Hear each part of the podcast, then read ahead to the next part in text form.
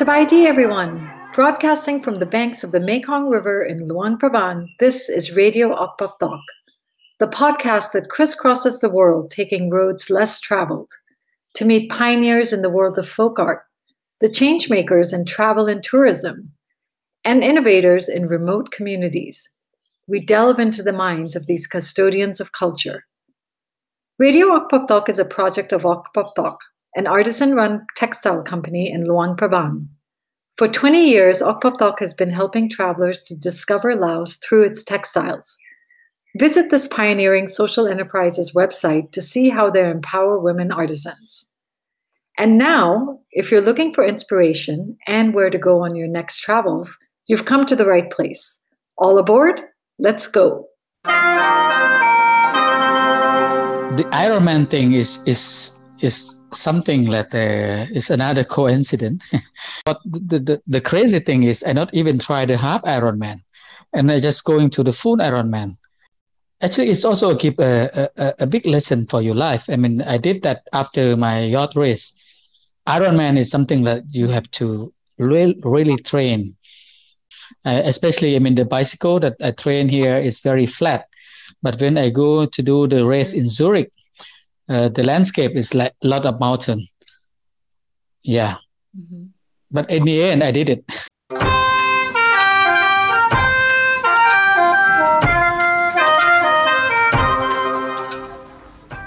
You just heard Inti Deuansavanh. He's the only person in Laos to have ever completed an Ironman race. This is a man who sailed from Australia to China with no prior experience. He and a team of running buddies ran the length of Laos to raise money for charity. That's over 1,500 kilometers of running across rugged country. His eyes are now set on Everest.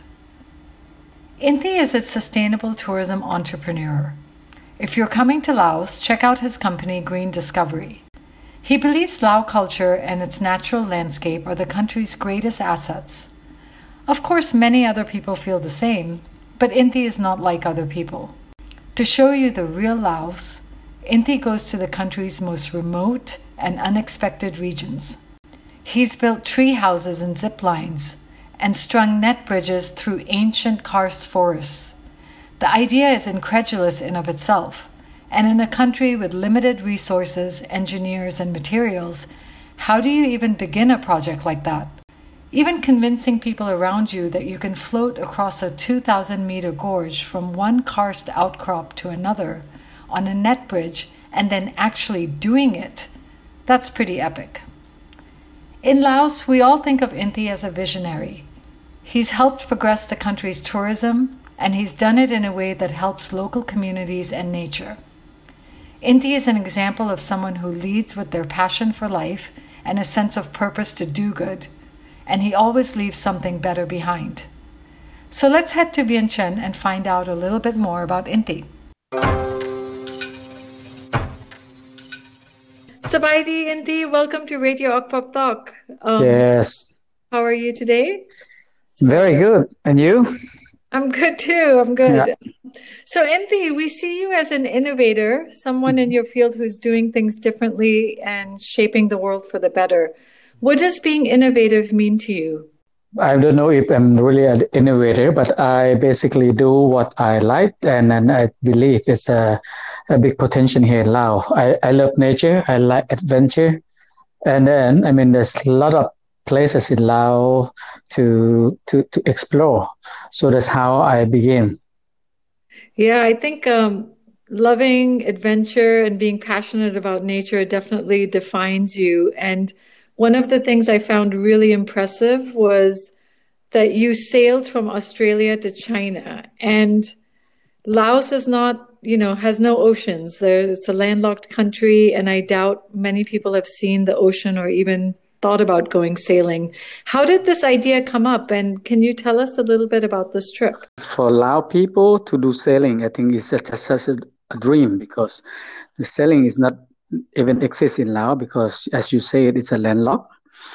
Uh, but I'm very interested in in river, I mean water activities, and somehow uh, in 2007, it was a 40 year anniversary of ASEAN. ASEAN celebrating many uh, things, and one of the activities is sailing. So they joined a club called uh, Clipper around the world. Uh, so the ASEAN uh, boat decided to take place from Fremantle, Australia, to Qingdao in China. So I was applied for that, of course, representing Laos uh, with a few of the Lao athletes. So in the end, I was selected uh, to be representing Laos as one of the crew member from ASEAN country because the idea is to have each participant from the one of the ASEAN country to be on the yacht. And of course, we have to go training uh, for six weeks in Portsmouth in UK before the race. And what was that like? Was- wow, I mean, it's, it's, it's, it's the most adventure race in my life. It's very good story when you when you're talking about it, uh, when you tell your friend the history and so on. But doing the race is is very very tough because I mean it's a race. So basically, the skipper will tell you to work changing the sails, uh, working to do our best to have the the yacht, the yacht is moving fast to compete with the other uh, nine yacht because we are ten totally. So mm-hmm. basically, we're working on the time. So we we divide the time. I mean, uh, we have four hours watch uh, on the on the yacht. So that means every day you have to work. Uh, I mean, you have to wake up three times and go to bed three times. So every four hours watch. So you work and you rest, you work and you rest for 47 days. So it's it's a very very tough uh, things in ever in my life. Every day you're not seeing any land. Mm-hmm. Only the first day when you left uh, Fremantle, and after that is pretty much ocean everywhere.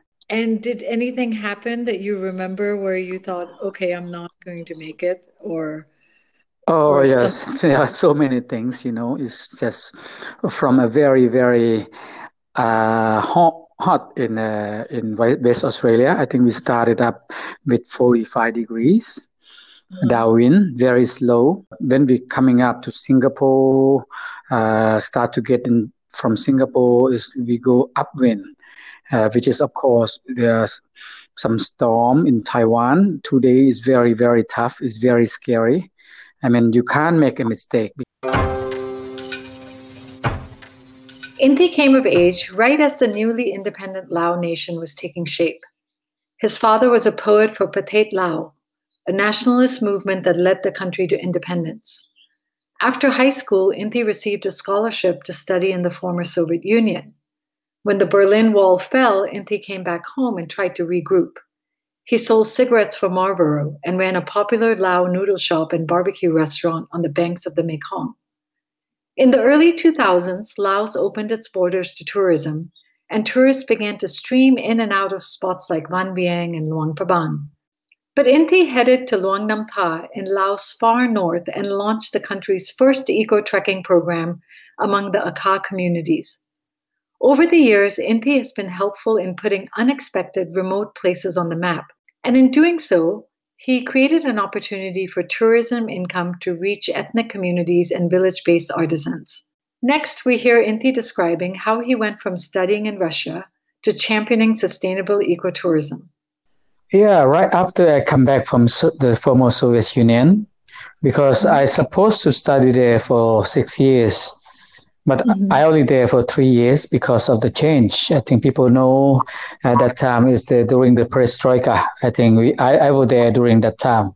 Um, the Berlin Wall came. Yeah, down. yeah, absolutely. Uh, so that time, I mean, I got a scholarship from the government, and uh, and when the the Soviet Union was like break down, of course, most of the contract between the Laos and the Soviet Union was break down also. I mean, if I want to continue my study, I have to pay, which is mean, of course, I cannot able to do that. Uh, me and most of the Lao students will come back. That time in Laos is also a very difficult time. Uh, you cannot just to stay doing nothing. So I decided to take a, a part-time job as a salesman in for Marlboro cigarette, basically. And I feel like the job because actually I I, I performing very good and then I was working five years and also study uh, management in the evening. Yeah, and after my uh, working with Marlboro, I think until 1990, be, beginning of 1998, and it's the same time as uh, was uh, with the crisis, the ASEAN crisis that time. The company that representing uh, Marlboro in Laos was bankrupt, and of course uh, uh, we are of job. And I was thinking if I want to continue to working for some another organization or do something on my own. And and I thought maybe there's opportunity because that time also in '98 Laos started opening up the country for tourism. Uh, and my house where I stay, it was like a very central location in town.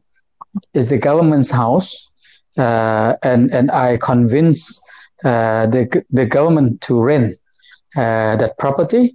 So I turned that house to a restaurant. So of yes. course, from salesman to open the restaurant, I, I think I, I can use some of my background, like communication, uh, working with people, uh, because restaurant is also like a lot of things that you have to be on the service. So it's quite similar from what I was working as a salesman. I employed the the chef and opened a, a, a small restaurant, a, a, noodle shop basically, uh, because we start from a scratch, and it's it just uh, have a good result from the beginning. Uh, so it it, it turned into from a noodle shop into like uh, a landmark of Vientiane in two years. Yeah, so I mean, uh, with my restaurant, uh, I start to meet with tourists and start to discuss, communicating, and and and learn why the tourists coming into Laos uh, that time.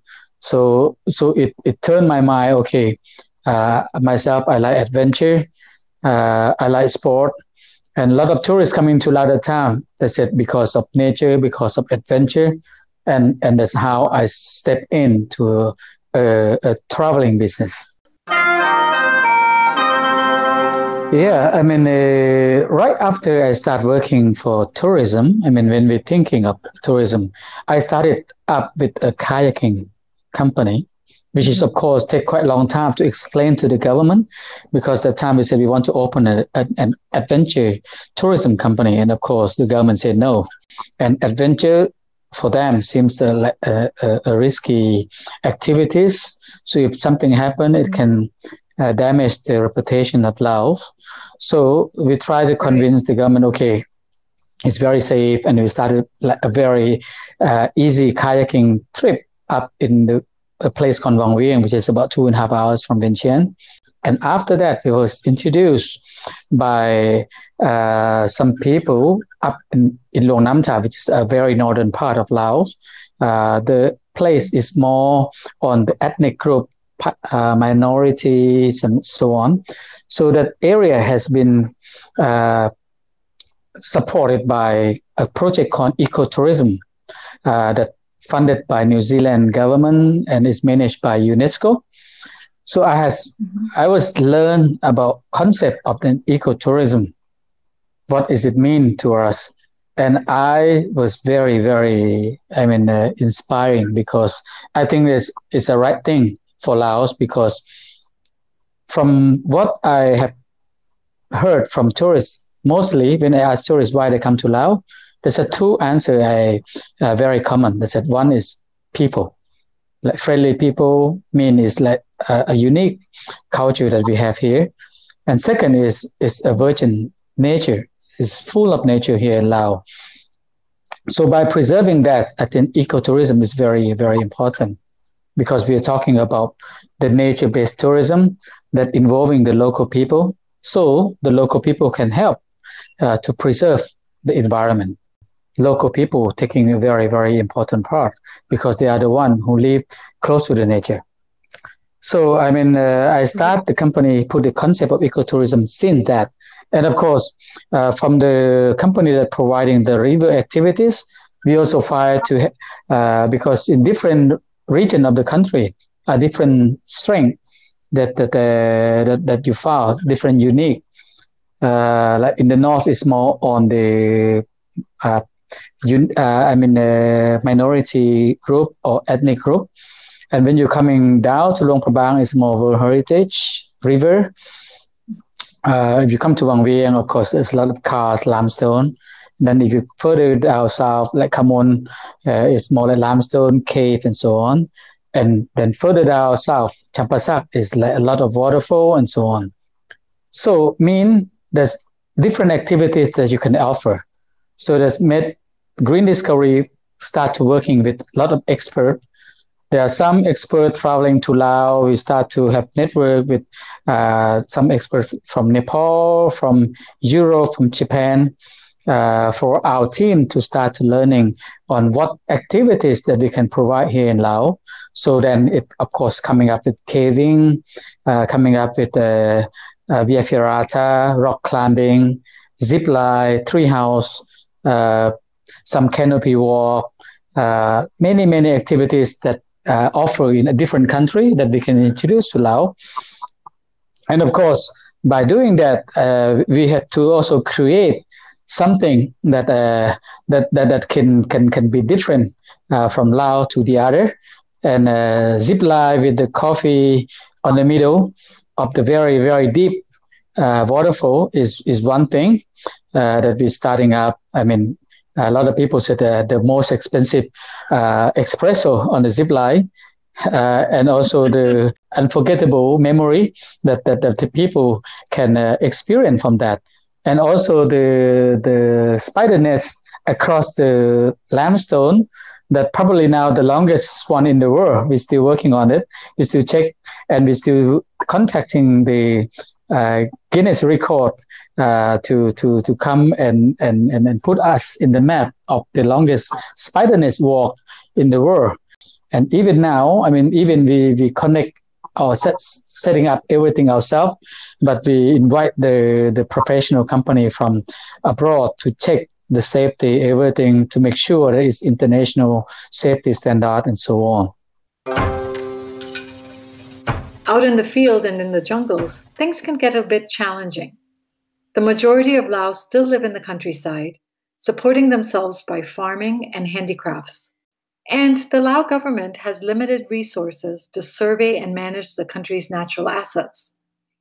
INTI's ecotourism model is founded on enlisting local communities in protecting natural areas and on sharing the economic benefits of tourism.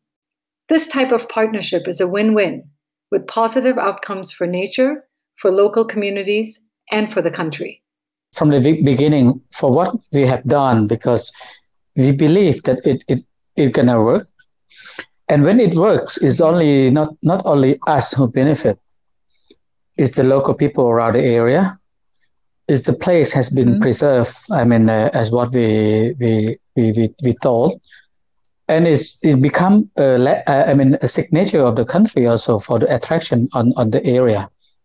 But in Laos, there's also other challenge that we have seen nowadays, because I mean a lot of attraction I mean, potential attraction that also has been uh, disturbed from, from, from other activities like sometimes it's like slash and burn. Like I, I would say it's like non-sustainable agriculture. Like a few places we have seen now in in, in the in the southern part of Laos. Uh, I was start to explore and I saw uh, like a beautiful lagoon or cave area. Now of course, it's a protected area, but but people still going in and start to uh, cutting the trees and uh, and turn into like a, a, a, new plantation, like rubber and so on. And you know, I mean, for us, it's it's uh, it's quite sad because you can create some nice activities that involving the local people that can benefit more than than the rubber plantation can uh, can earn and and I, I think it's, it's more sustainable as well. So now I think we start to stepping into even a further area. It's not only for the benefit of, of, of the tourism business or the company uh, benefit, but it's for all. We can preserve the area. We can turn something nice to the country, and and uh, at the same time, the local people there can can can benefit.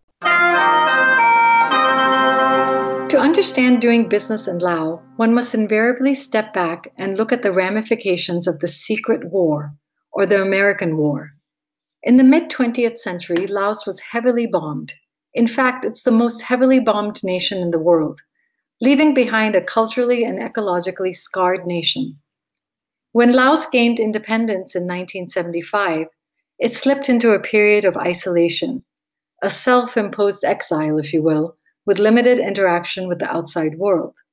While development stalled during this time, it was nonetheless useful in allowing the nation's 50 plus ethnic communities to restore a sense of normalcy, to plant rice and weave in age old ways, to allow the cultural fabric to knit itself back together. It wasn't an easy time. Let's hear from Inti how this period of Lao history shaped him and his family and his future. Tell me about growing up in Laos. What was it like when you were young, growing up in um, Vientiane, and um, and what were your hopes and dreams while you were growing up? Yeah, I actually I'm not from Vientiane. I'm originally was born in the place called uh, Hua Pan province. Uh, so it's the yes. northeast of Laos. So Hua Pan mm-hmm. is one of the two provinces in Laos that had the most of the bomb has been dropping uh, from 1963 to ni- 1973 because it's a base of the uh, uh, area called Pathet Lao. It's a it's a base of the Communist Party that fight with the uh, the Central Lao government, which is supported by American. So I, I, I think few people knows about Lao has war with America because it's a secret war. Yeah, so yes. I, I, I was born in one of the province, uh, in the cave, Vieng Sai cave, cave, yeah. which Yes, which actually I've been to, and it's fascinating, right? Like it's it's like um, there's rooms for living. There's big halls where people ate. Um, I mean, it was like a whole town. Yeah, it is. yes, cave. I, I left Sai uh, two years. Uh, I mean, uh, when I was two, so back to, uh, to live with my dad eh, because he, he also based in Vietnam. As journalist, he also worked in Vietnam. And I was moving to Vientiane in, in late 1995, uh, 1975 after the revolution. Mm-hmm. So of course I was growing up with yes. the, uh, I mean, government, uh, I mean, employee families. So mm-hmm. we has been taught in many things about how good is a is a communist communism and so on from a school from a family. So we basically uh, very big influence from uh, this vietnam service union. I thought when i grow up uh, my dream was to be an architect. But unfortunately when i got a scholarship for the soviet union there's no subject in that time. So I had to go for another things like statistic. You know, I'm still thinking about you in the USSR in the former Soviet Union. Mm-hmm. So, Inti, what was it like? Like, what did you know? What was your day to day life like there? What did you eat? What was it like when the government fell, mm-hmm. or, or the Iron Curtain fell? Yeah, actually, I mean, when I got the scholarship, I'm very, very excited. Some of my friends' brother who've been there before, they came back, you know, they look good mm-hmm. because they've been to Russia. They, they actually gained some weight. They're very fair because of uh, the weather. You know, uh, I mean, we all had same idea, very excited. We saw everything in the photo in the movie. So now we're gonna see uh, Soviet Union high high rise building, big road, you know, uh, on very exciting snow and so on. I mean, when we arrived there, of course, I think it's it's so different because you know we were there in sometime about September. Mm-hmm. It's dark, you know. it, uh, uh, uh, it, it's not like completely dark, but you know, even the daytime it's very gray, very mm-hmm. cold so especially when you leave your family, right, and, and, and you feel very sad. I mean, the first few days when we arrive, uh, we just w- stay one night in Moscow, and second day we have to transfer to. Uh, I, I was st- studying my first year in Armenia, so in mm-hmm. So we have to take three days train to to to Yerevan. And the first day when we arrived, the food, you know, uh, is very different, of course. I'm so much addicted to to to my local food. You know, I. Uh, but of course, I mean, in the time when we were in Laos, to have something like a, a, a bread is very special. And of course, when we went to Russia, it's different bread. The bread we had in Laos is like a, bu- uh, a bucket. It's French. It's very nice. but when we went to Russia, the bread is different. Uh, uh, it, it's not. It's very thick. It's, it's sometimes it's also a black bread, right? You know, it's sour and tastes strange. Uh, uh, I still remember on the train when we, we when we travel and we have no idea the value of the ruble, the money, and we we just went straight out when the train stopped, and we go for a bread, just buy like one ruble, and we get a lot of bread, and you know the chicken, the whole chicken, which is very not common for us in Laos especially during my, my time when I in Laos, the time is quite poor. So sometimes in the whole family, just two egg, and you know we have to eat. Uh, we have to share among six people for for like two of the boy egg, and we have to eat. You know, uh, we have to put a lot of soy sauce and and, and and try to have rice with soy sauce instead of egg. But when we went to the Soviet Union, it's a whole chicken.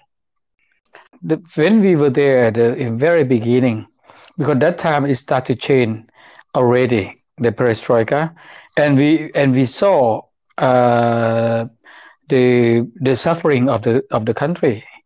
Like everything is is very very long line. You have to queue, even you want to buy meat or bread or something. It's it's very difficult. When we were in Laos, we were taught that okay, how civilization of the Soviet Union, and when we were there, and we saw it's not it's not like what they said. You know the the people poor is is quite poor the country when the country changed so there start to be a lot of teeth. I got robbed one time uh, on the taxi. That time i mean the russian people they they're crazy about i mean the jean from uh, american brand or or anything brand name. They're crazy about adidas you know and and and and of course for us i mean that we from laos i mean the the cloth we, we wear is, is not even the original. But it, it, it sounds very valuable for for them. We you know when you travel alone eh, you have to be careful because you you can be ending up naked uh, back to your hostel. It happened A mutual mm-hmm. friend of ours uh, told me that you've done a lot to open up Laos people's perception of traveling mm-hmm. in their own country. So, like local Lao people traveling yeah. in Laos. Laos is is full of nature, and Lao people we born from the nature. For nature, for us is I, I, mean, they have seen it since they, they, they, was growing up. I mean, it's, it's, it's not, not something valuable for them. You know, it's not exciting. It's not uh, they're dreaming to see yeah. the ocean. They're s- dreaming to see uh, snow. They're s- dreaming to see mm-hmm. a big shopping center or high rising building. Uh, so that that is more. People start to to appreciating uh, sport. I think running in Laos nowadays is it's a it's very it's starting to be big. People start to do cycling, mm-hmm. running, trail run, uh, uh, and and yeah, uh, I mean, uh, as me who also bought of director of the the Lao National Chamber of Commerce, uh, and we we we starting up this campaign called uh, Lao Tiao Lao, which just mean a domestic travel, like travel in Lao. Mm-hmm. Um, yes. And we start to introduce many, many places in Laos, not only our activities, but it's in uh, uh, around Laos itself. Uh, to introduce to Lao people, to encourage Lao people to travel inside Lao, uh, because now to travel abroad is is not possible. and it, and of course, I mean, uh, with the demand, uh, with with also the information we provide, and it just it just worked from the beginning. Yeah, I mean, you you strike me as a really positive person, Inti, and someone who sees obstacles as opportunities. You know, so that in the with COVID coming, um, and the country being locked down, I mean, you really saw it as a way to to kind of turn back into Laos and encourage Lao people, like you said, you know, to discover their own country. I think that's really incredible too. Um, in all your adventures mm-hmm. and challenges, have there been moments where you've had self doubt or se- second questioning, where you just wondering how am I going to do this or how how am I going to succeed? Yeah, uh, of course. I mean, it's uh, many times I feel down when I try to do something good and try to explain it to to people around you. Of course, there are some people understand and some people not. You know, uh, to overcome it. I mean, of course, I, I think we have to always to try do your best, try to getting give out the information, try to convince. Uh, I think overall, I I I, I quite positive. I I quite thinking positive, and I, I know things can be solving out. Uh, it may take time, but I, I, I quite a positive person. So there you have it. You know, before I recorded this episode, I had heard of Inti, but I had never met him. I can honestly say that I did not want my conversation with him to end. Inti has big hopes and dreams, and he has a big heart, and he's really fun to listen to. Of course, Inti's remote trekking and adventure ecotourism offerings have been a boon to international tourism, but he's also mobilized local Lao residents to travel within their own country. And in doing so, he's made Lao people proud of their country and their heritage. If you're coming to Laos or just need epic inspiration, please visit the Green Discovery website. The link is provided in the description of this episode. And now a quick reminder about our sponsor, Ock Pop Tok. Based in Luang Prabang, Ock Pop Tok has been working with village-based artisans for nearly 20 years.